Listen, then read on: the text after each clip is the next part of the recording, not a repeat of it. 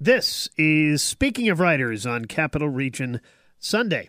I'm Steve Richards. Jason Bourne is back, newly entrusted to New York Times bestselling author Brian Freeman.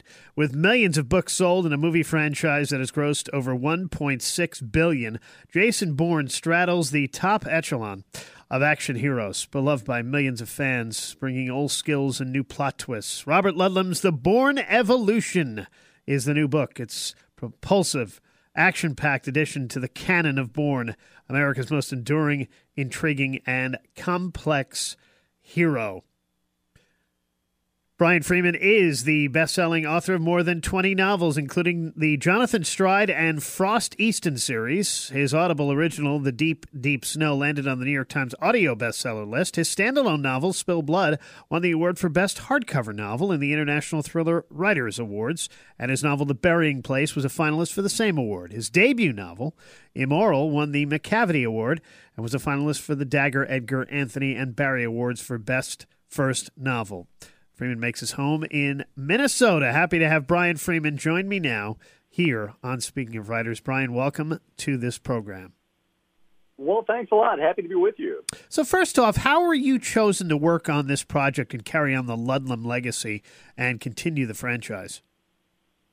Yeah, this has been such an amazing opportunity. You know, I mean, I've been a uh, Jason Bourne, Robert Ludlum fan my whole life. In fact, I uh, I can remember reading The Bourne Identity all the way back in in 1980 when I was all of 17 years old. And if you had told me 40 years ago that uh, uh, today I'd be uh, having a novel out with Robert Ludlum's name and my name on the same cover, I'd have said, "Ah, oh, that's just crazy." But uh, uh, must have been about a year and a half ago. I got a call from my agent to let me know that uh, the folks at Putnam were looking for a writer to do kind of a, an all new reboot of Jason Bourne, and was I interested in throwing my hat into the ring? And uh, you know, this is sort of one of the the primo opportunities in the in the thriller world, and I said, uh, absolutely, let's go for it and it, it kind of went into a, a black box, and there was there was dead silence for uh, for a few months as uh, as they were looking at folks, and uh, then I got a call uh, last February from my agent again saying five words that will linger in my memory for a long time. Putnam wants you for Bourne, and uh, we were off to the races.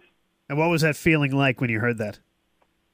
Al, it was it, it was it was first of all it was kind of like life coming full circle because again I, I've been a Ludlum fan for for so many years and uh, so it really felt like this was kind of a, a capstone to the last 15 years in the publishing business and then after that it was kind of like oh my gosh what uh, what am I what am I going to do now to, to fill the shoes of, uh, of the the thriller giant uh, Robert Ludlum and and uh, such an iconic character as Jason Bourne.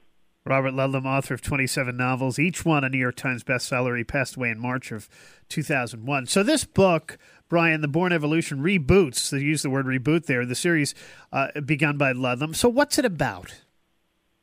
Yeah, this is an, an, an all new take on, on Jason Bourne. So really the book stands on its own. Readers can dive right in. They don't have to have read the earlier novels. They don't have to have seen any of the movies. What I was trying to do was, was go back to uh, sort of Ludlum's original vision for this character and, and really kind of recapture, you know, who Bourne was uh, in the, the Bourne identity and the, the complex struggle he has with who he really is. Take that character and set him down uh, in a modern story. So uh, as as people read this book and, and they follow Bourne as he's trying to uh, escape from being framed for this assassination. Uh, I think they'll see a lot of things that they could find if they, they opened up the daily paper. It, it deals with uh, big tech and data hacks and uh, social media that's invading people's privacy. So there's there's all sorts of things that uh, are, are kind of the, the bread and butter of, of uh, thrillers in today's world, and it just feels right to have Jason Bourne drop down into the middle of it. Yeah, there are many from the headlines elements to the story. So how did you craft this complex plot?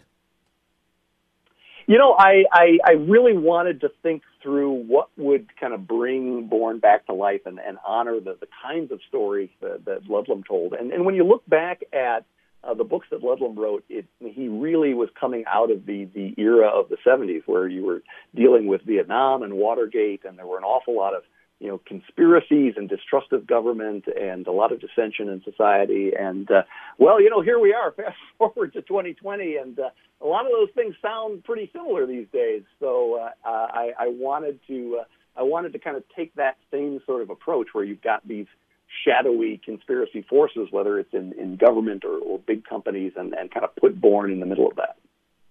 We're chatting with Brian Freeman. His new book is Robert Ludlum's The Bourne Evolution. How did you research the project, Brian? Yeah, I, uh, I, I, I tend to research the books as I go along. I, I don't like to do a lot of research before I start because I don't like to sort of prejudge where the uh, where the narrative may need special things. So as I deal with each chapter, I start thinking about what's the best location within that chapter to kind of maximize the the drama uh, of what's going on, and uh, and depending on what's happening in a particular chapter, that's when I really start diving into you know blocking out fight scenes and and researching locales and dealing with any of the sort of technical specifics that go along.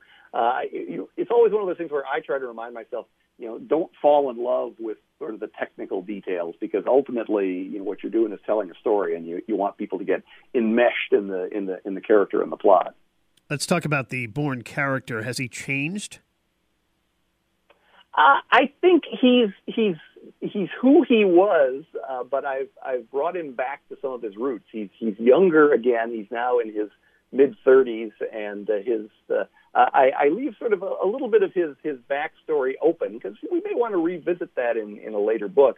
But obviously, the original Jason Bourne from from 1980 dealt with Vietnam and, and a lot of his history there. Clearly, wouldn't work in a in a Jason Bourne story set in in 2020. Uh, but so I, I wanted to kind of take the essence of his character uh, and and capture that. Uh, but he's he's he's sort of the same Jason Bourne, but now he's going back to his roots. How different, Brian, was the process of writing about a character someone else had created rather than writing your own original novels? I was uh, I, I was a little unsure how that would go um, because obviously I, I've spent the last 15 years developing you know my own series characters and you know here I am now uh, sort of trying to get inside the head of a character that that uh, that someone else created. But you know, as it turned out, uh, I, I've had a relationship with Jason Bourne actually even longer than any of my own characters. Uh, I, I've been in this business for about 15 years now, and uh, I've been reading.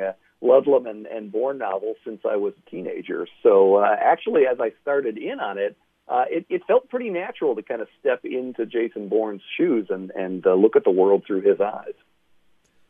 The first part of the story is set in Quebec City, picturesque but uh, not frequently used setting for a thriller. What took you there?